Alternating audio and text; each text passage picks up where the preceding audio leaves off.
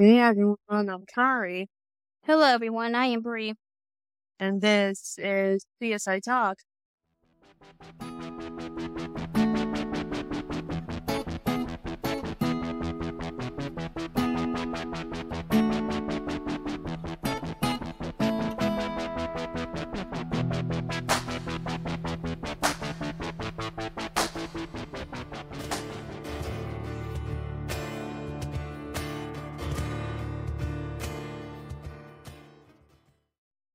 Welcome back, everyone. Another week, another episode of CSI Talk. Hi. Before we get into today's episode, we just want to let you all know that this is a safe space for you. This is always going to be a safe space for you. I know the world might seem like a scary place right now for, for a lot of people. Uh, we are here to provide you with a dis- distraction. Okay, so I know I say the world might seem like a scary place right now, and I know a lot of you, or most of us, might be scared about what is happening. And I know there's a lot of hate crimes going on, okay? And we've talked about it when we covered the CSI New York episode. If you guys remember, know, we covered that episode, I think a month ago, if I'm not mistaken. And one thing that we did highlight was how we do not understand the hate that comes from that, that comes from the seer. Or else some people are getting attacked that have nothing to do with whatever is happening across the globe. We are here to provide you with a dis- distraction. Okay. We are here to provide you with a moment of happiness amidst the chaos that everyone is going through right now. And it's, we can get your mind off of it for next half hour or 48 minutes. And with dinner job or if you want to do a marathon of our show, go ahead. But we just want to, we just want to be here for you because this is a family. This is a huge family, our CSI family, okay? And we're always going to be here for you, okay? Regardless of your gender, your sexual orientation, your religion, okay? We love you. We are here just to talk about our favorite TV show and break down some episodes, talk about the relationships between the, the characters, and that's it. Okay. You might agree or not agree with the positions taken by some of the cast, those that made their positions public, and that's okay. At the end of the day, this is a story that we're talking about, okay? And just separating the art from the artist, like a lot of Harry Potter fans fans have to do when it comes to the Harry Potter franchise because obviously that franchise is not really good at the moment. Today, well, there's a lot of cases going on on this episode. The name of this episode is Toe Tags. A lot of things happen inside this episode. And it happens right after Built to Kill. Well, uh, Which if we're you see it- covering part one next week. yeah. But uh, this happens a lot in CSI whenever there's like a very tense or upsetting episode. The next episode is always like a lighthearted episode, as lighthearted as it can be because it's still a mystery show. It's still a police show, a police drama show. There's still some depths, but it's still very lighthearted. The official synopsis of this episode is the deceased victims in the coroner's office give voice to their own murder investigations for the first time. A drowning victim found in an elevator investigated by Catherine. and A woman who fell off a cliff investigated by Warrick, Sofia Ingrag. A soldier stabbed just after ret- returning from Iraq investigated by Nick. And two victims of a chainsaw massacre investigated by Grissom and Saris. A lot of cases going on here. Well, the first case that happens is actually Catherine's cases, right? But this episode is divided in four chapters, actually. The episode begins and there's a dramatic song. And Doc Robbins is turning up a female victim while David, he is out another victim of the Lord. Grissom, he is actually teaching a group of students there's a group of students on the lab taking a tour of the lab. Probably future CSI. And what better place to teach than the morgue, right? Grissom is leading a group of students through the morgue. We see the, the body that David is ill is a victim called Donna. And she doesn't know it. And there's another a victim there as well, a blonde girl. And the first victim said that she doesn't know how she ended up there, but she knows that somebody's gonna find out. We later would know that she has that much confidence because he's a cop. So she knows that the CSIs will find out what happened to her because we've seen it time and time again when the victim is a cop, the CSI tends to work a lot harder than they usually do for any other victim, right? The first case is actually this, all the cases on this episode is divided by, they are divided by chapters. And the first chapter is chapter one, American Beauty is obviously a reference to the movie itself, American Beauty. And the Have victim, you ever watched the movie? Uh, no, I just know there is a reference to the movie. Have you? Well, it's a disturbing movie. Yeah, I've heard that it's a disturbing movie. I- have read the synopsis of the movie and it reminded me a lot of the book Lolita. Anyways, on the case of this first chapter is Catherine Brass, a housekeeper inside a hotel. She found the victim wrapped in a towel inside an elevator. Catherine realizes by the threads of why cotton white fibers that the victim was actually dragged into the elevator. Catherine tells Brass that actually they have to look into 33 other floors because she just take, takes a quick look to the elevator panel and she realizes that there's no 13th floor, no 14th floor, no fourth floor because each country has different superstitions. And she says she learned that from Sam. At this point in time, Sam Braun, her dad is dead. I think he's just been killed. Some previous episodes, she's still feeling it.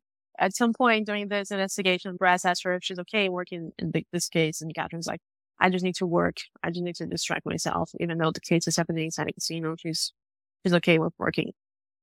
David shows up. I mean, David is, is gonna pull like a triple on this episode because there's a lot of bodies. They find a lot of bodies in just one single day. And Catherine's like, oh, can we turn the body? I just take a look at her back. And when Dave rolls her body, water comes out of the victim's mouth. And Catherine's like, I'm going to take a wide step here and say that she drowned. Yeah, COD would definitely be drowning. She would drown. Catherine would be like, how does one drown inside an elevator? Catherine, she goes floor by floor to see from which floor the victim was actually disposed of. And she does find it.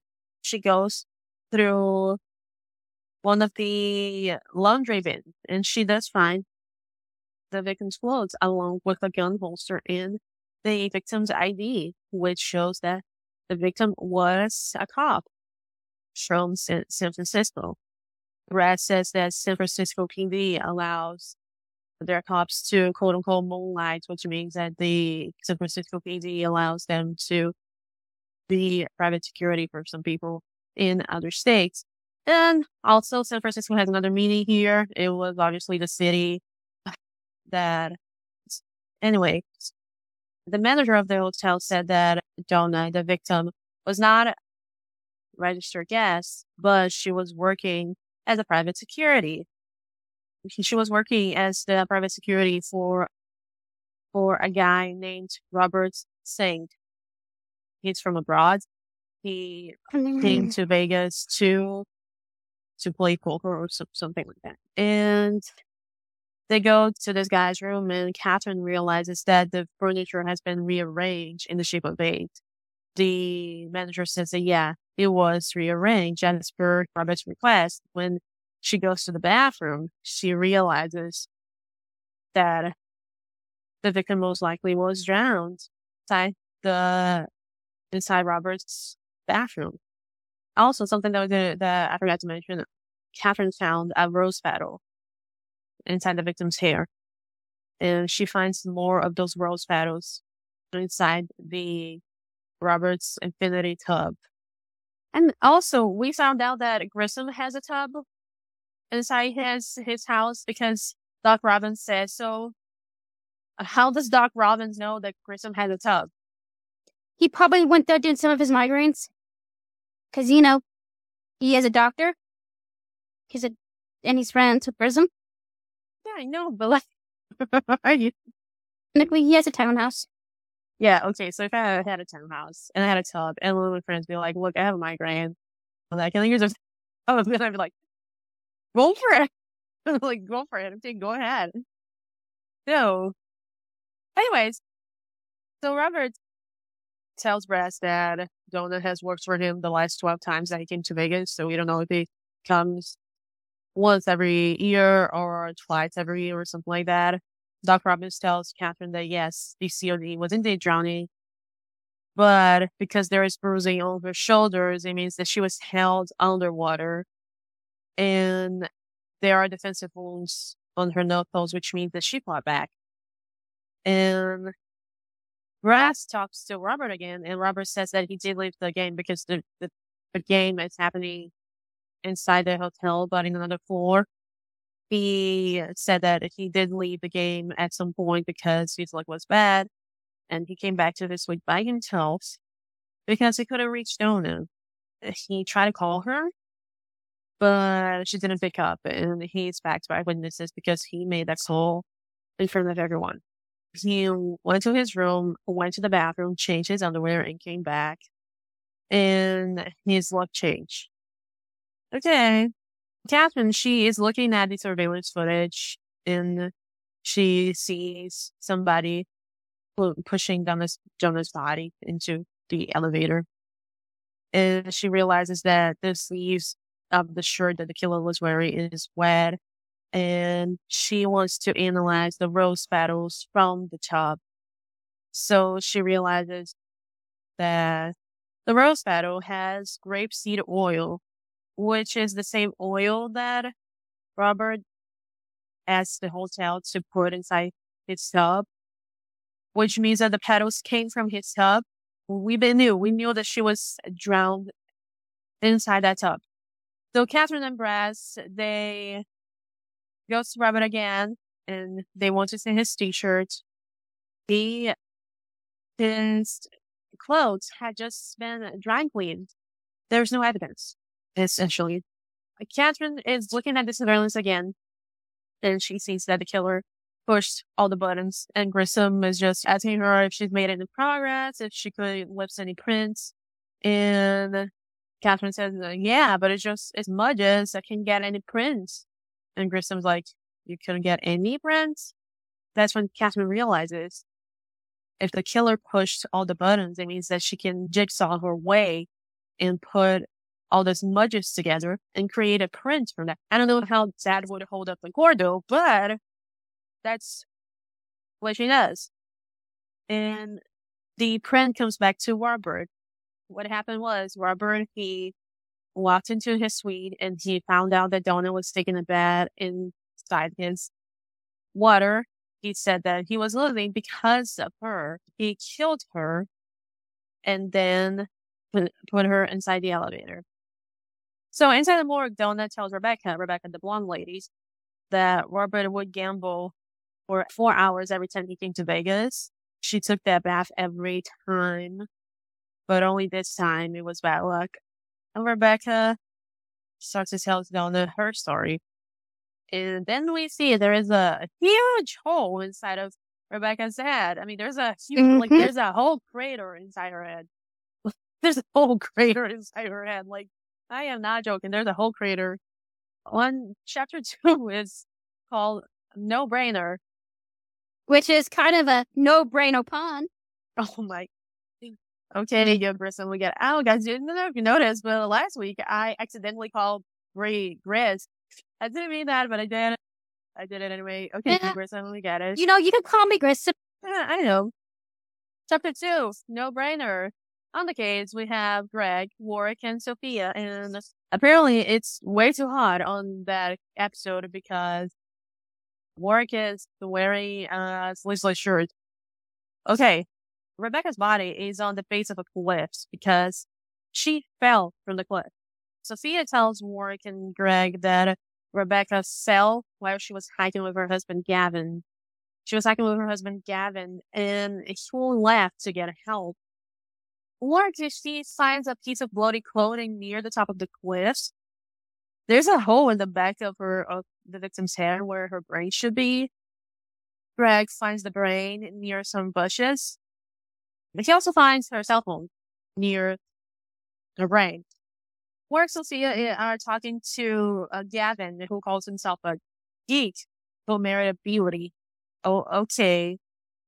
He tells Sofia and Warrick that Rebecca was taking the pictures of a bald eagle. She got too close to the edge and fell. Third, the method, how did she manage to take pictures of an eagle, fell, and also did a spin? Like, how did she fell, did a spin, and then lost her brain in the process?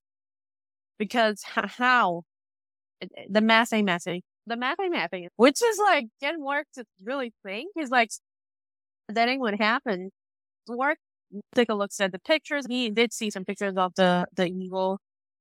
Work is like, why didn't you call somebody instead of hiking to the nearest ranger station and getting like no service?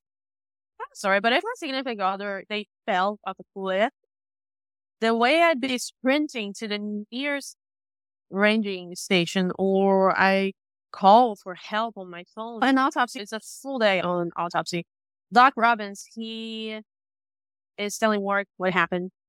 He tells Warrick that there's a lot of injuries to her body because she fell off a cliff, right? So there are fractures and abrasions, which happens with a fall. Her hands are torn, which means that she tried to grab onto something as she was falling. Which is true when you fall you try to grab at whatever is nearest to you because it's an instinct. It's a human instinct. Whenever you fall into something, your hands, they kind of spread out to try and grab whatever is near to break your fall. She has a broken middle finger. And Oren's like, how would she break her middle finger during the fall? Somebody could have stepped onto her hands. And Warrick is literally in the middle of a call to Tina, like, oh, I was wondering if we could do something because it's been a while. And then Harry interrupts him. And then and Harry's like, oh, I can come back later. Warrick is like, no, work comes first. And he hangs up the phone. I'm pretty sure Tina made him sleep on the couch that night. Yeah, he yeah. came home. Even, even, yeah. Because, man, that's your wife. That's your wife, sir. Like, how? Why did it say work so hard? That's your wife. That's your that's the woman that you should love and cherish for the rest of your that's life. That's the woman who's going to bury a child. Exactly. In in uh, a year and a half. In a year and a half, exactly. Harry tells Warrick that Rebecca's blood had antidepressants and she had been drinking. The thing is, if you are on antidepressants, you cannot be drinking. Okay, you cannot mix both of them. Or maybe you can have mix both of them, but if you're gonna drink, then you're gonna have to wait a few hours after you've taken your antidepressants. Warrick and Sofia decide to question Gavin, and Gavin tells them that Rebecca was worried about getting ugly because she was getting old. She was she was worried about getting ugly. So and everybody, remember this was in the early two thousands.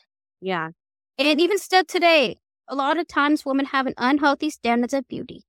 It's gotten a little bit, but it's yeah. still kind of bad. Here, let's just take a break here. Okay, don't don't starve yourself to fit into the measurements of beauty. Okay, first of all, this is not healthy. This is not healthy for you because when you eat again, you're gonna be a lot more hungry because you haven't been eating for a few hours at that point. And besides, your body needs the energy to keep yourself don't, alive. Don't starve yourself and don't overeat. Yeah. Okay. You, you don't need to fit into anybody's beauty standards. Okay. Just to be yourself. You just need to be yourself and be happy. Okay. I know this is sound reductant, especially considering the, the times that we're living in, but like everything we see on Instagram is completely fake or on social media is completely fake. There's So much filter on those pictures. So many filters on those pictures, okay? And those things are not real. The perfect body doesn't exist. Nope. Don't be so hard on yourself because you think you cannot fit into some pre-established norm that society has. Don't be so hard on yourself because you think you don't fit in. Society is the one that has to fit in around you, not the other way around. Grissom thought he was going to be judged because if he told anyone about his hearing condition. Sara thought she was going to be judged if she ever told anyone about her past. So they both kept it in because they thought they were going to be judged. In the end, they were supposed to look for help sooner rather than later. And they realized that if they had come for help a lot sooner, this whole thing would have been avoided. And that's what I'm trying to say is just don't be so hard on yourself. Okay. Gavin took his wife to Vegas because that's where they first met to try and make her happy, but it didn't work. We see a flashback showing her at the top of the cliff and then um, throwing herself off of it. Warrick tells Grissom that he thinks that Gavin is the one that killed his wife.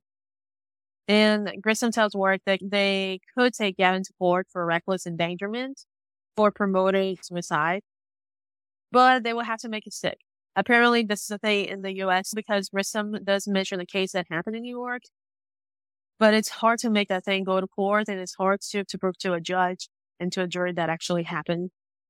Grissom tells Warrick that he has to prove that Rebecca tried to kill herself before. She, he is going through her phone records and he finds a video of Gavin pushing her off the cliff she was recording the view when he pushed her. So Gavin is running for questioning again. And Gavin tells Warrick that having a wife that was so attractive as Rebecca was costing him a lot of money. That's why he killed her. So in the morgue, there's another body coming in.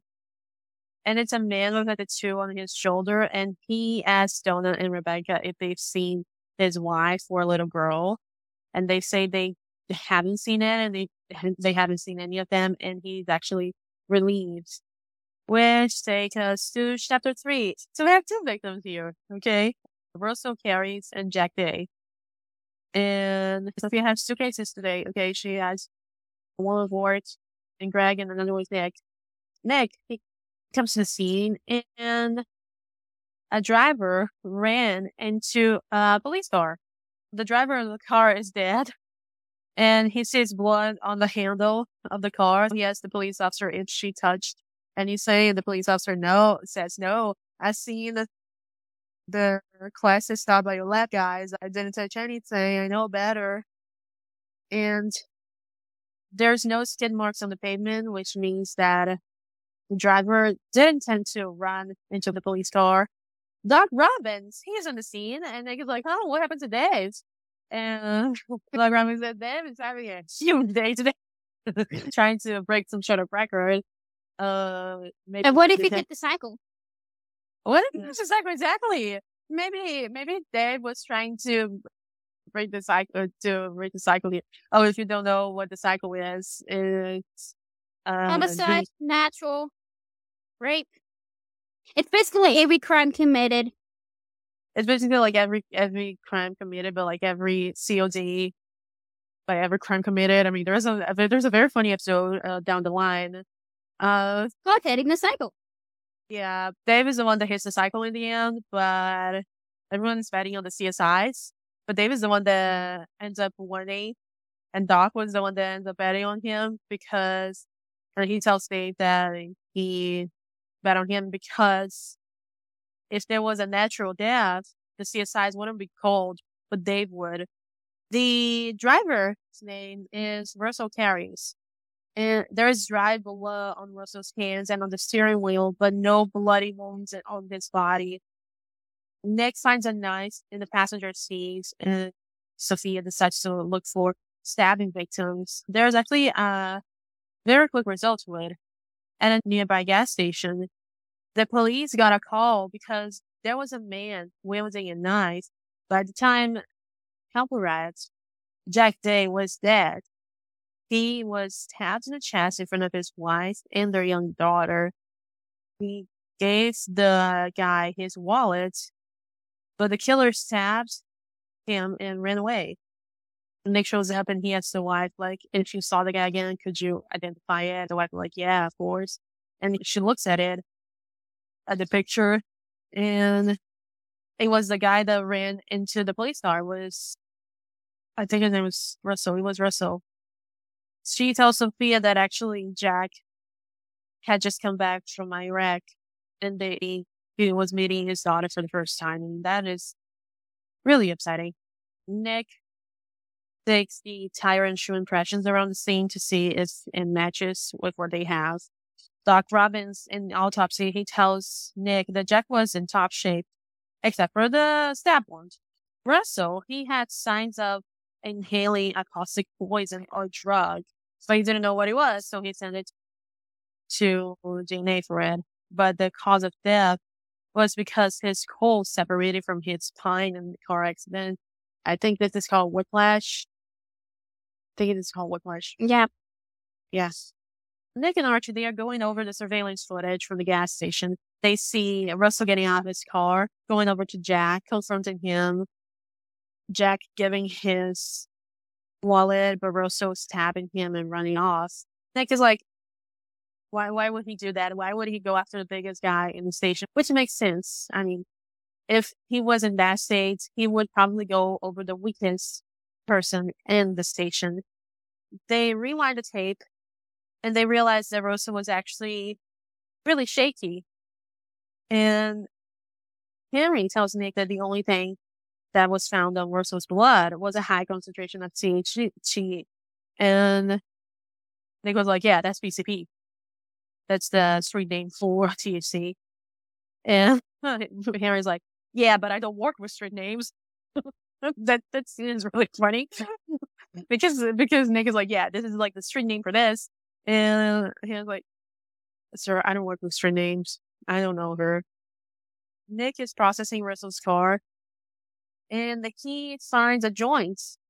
Henry tells Nick that the joint was laced with embalming fluid, the type that is injected into dead people.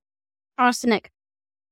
I mean, that stuff could kill you. That's literally the stuff injected into dead people, but that stuff could actually kill you. Nick goes to Grissom. Grissom has a lot of things going on. He has his own case, but he has to go over everyone's cases at the same time. My man was having a big day today. And he was also given a tour. Exactly. There's a lot of things going on today. Nick was talking to Grissom about the case, and Grissom like, I don't know, man. Maybe the embalming fluid would give a longer lasting high, maybe. He's not the only scientist over there, Nick. I mean, there's a lot of scientists. We could go over this with anyone. Anyways, Nick tells Grissom, like, okay, what am I supposed to tell his widow then? That he died because somebody was getting high?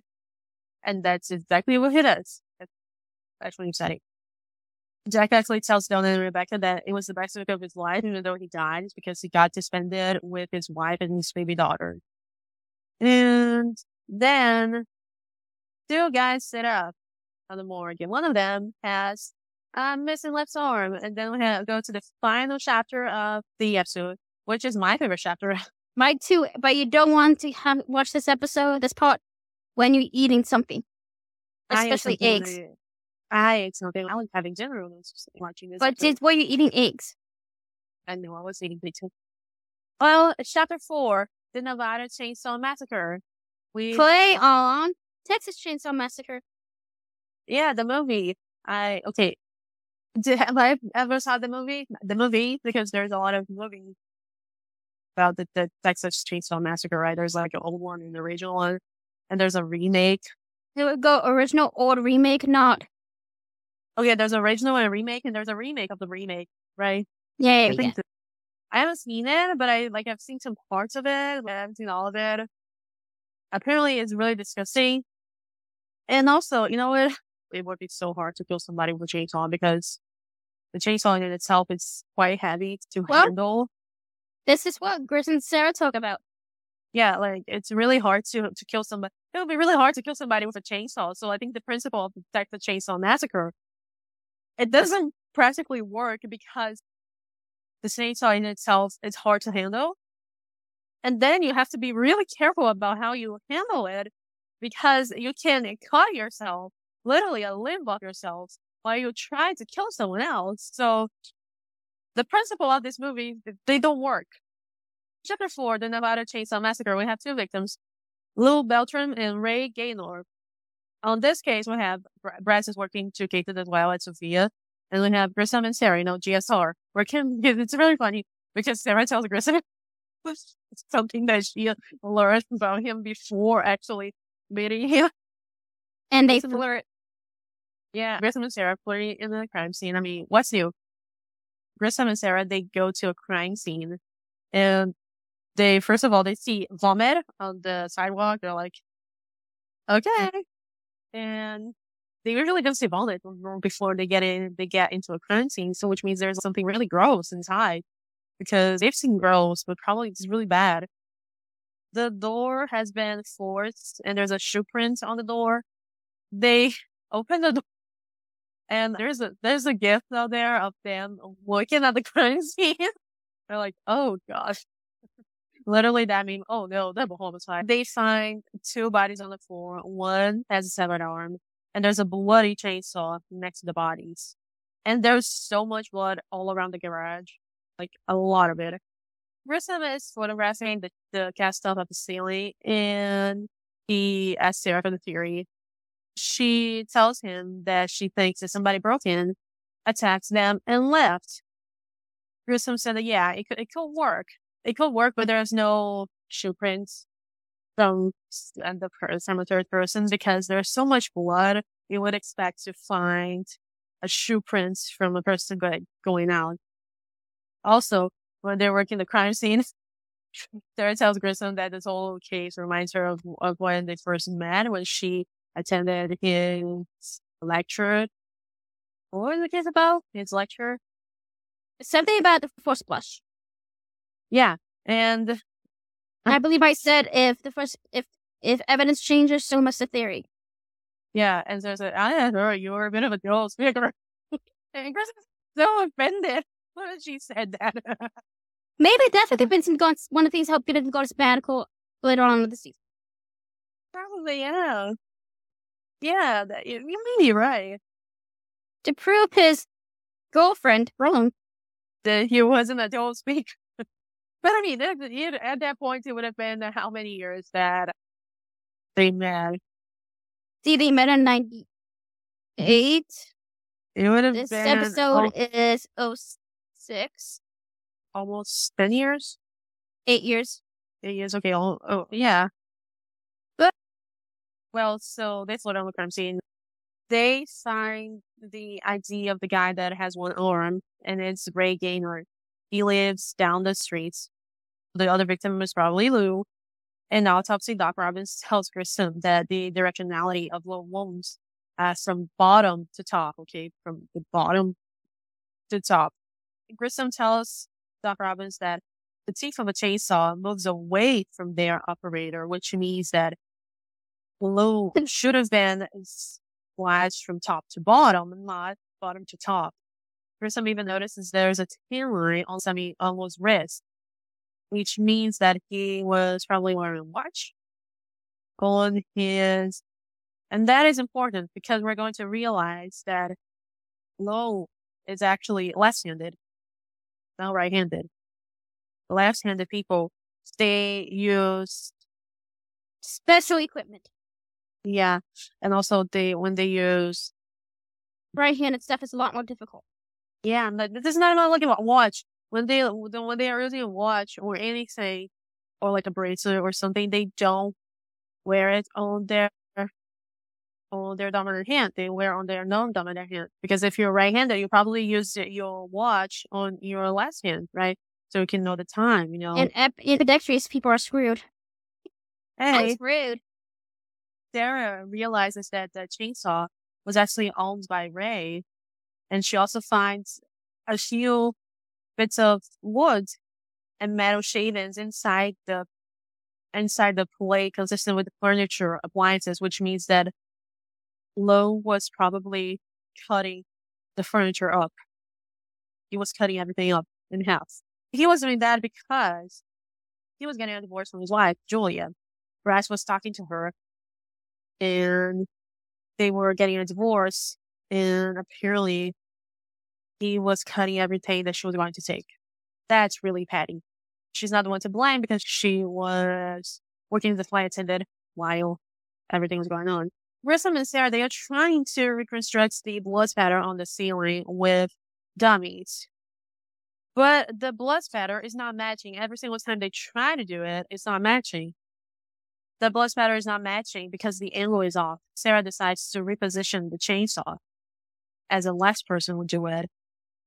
And it does match. It looks like Lou cut off Ray's arm, but who killed Lou? Lou was cut from bottom to the top. And he had a ceiling of his watch on his right wrist, which means that he was probably left-handed. According to his wife, he was not very handy with stuff, which means that he was probably struggling to operate the chainsaw. Ray was confronting him about it. He accidentally cut Ray's arm off. Then the chainsaw was pushed into his chest and killed him.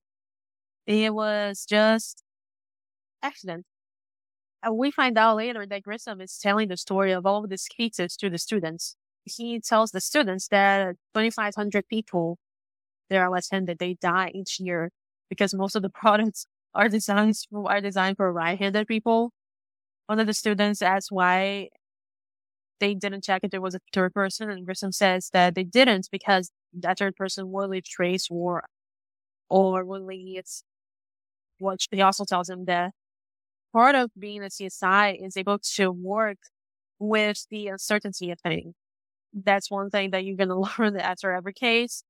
Also, one of the students asked him, how do you deal with the smell? And Grissom's like, you, you're to have to get used to it. Really, like after a while, you, you get used to it and you probably smell. yeah. And when he's asked why he does what he does, he says because the dead can speak for themselves. And it's true. He does that because the dead can speak for them. He keeps repeating that all throughout the seasons. The grace of this, we have to give voice to the voiceless, voice to the dead. I mean, that's really the reason why he does what he does. This episode was really funny. This tends to happen, as we said in the beginning. This tends to happen after a very dramatic and heavy episode. We always have this funny episode, this lighthearted episode. Really nice. I really liked it. Me too. Definitely Sara and Grissom flirting in that episode, especially because um, on Built to Kill part two, we think that like they have an argument and then then they are okay because apparently they talk things out. Well, so yeah, Bree, what are we talking about next week? Built to Kill Part 1. Yeah. Built to Kill part one. Okay, look. If this episode was made on this day and age, it would be a very controversial episode. Oh, yeah. it would be a very controversial episode, especially because there's only one person of color on the main cast of investigators. Okay. We understand that. And also we understand that even though investigating a police chase that went wrong, the relationship that the police officers have with minority Never change. never change. Yeah. And I mean, we can see it well in that episode. I mean, there was a certain part of the episode, one of the criminals is wounded on the floor from a survivable wound. And one of the police officers says, I don't speak Spanish when he asks for help. And then the sheriff is like, not knowing Spanish should have not been a reason not to help him. And uh, as we learned that later, if the paramedics had been called earlier, they should have helped the victims that were in worse condition, not the officers first. They should have helped the, per- the, the person that was in worse condition. Yep. I mean, in CSI Vegas season one, that they tried to arrest Max's son. They think he's initiating like a fight or something. And someone from, from the police itself, they tried to charge him with it. And Max really stood up instead of, you know, trying to talk things out. She really stood up and she's like, you're just doing because my son is black, not because he was trying to protect that girl. If, if he had been white, he wouldn't have been doing this, which is true this was it for this week's episode of CSI how CSI Talk. We love you guys so, so much. Please stay safe out there. Love y'all. We love you. Bye. Bye. Thank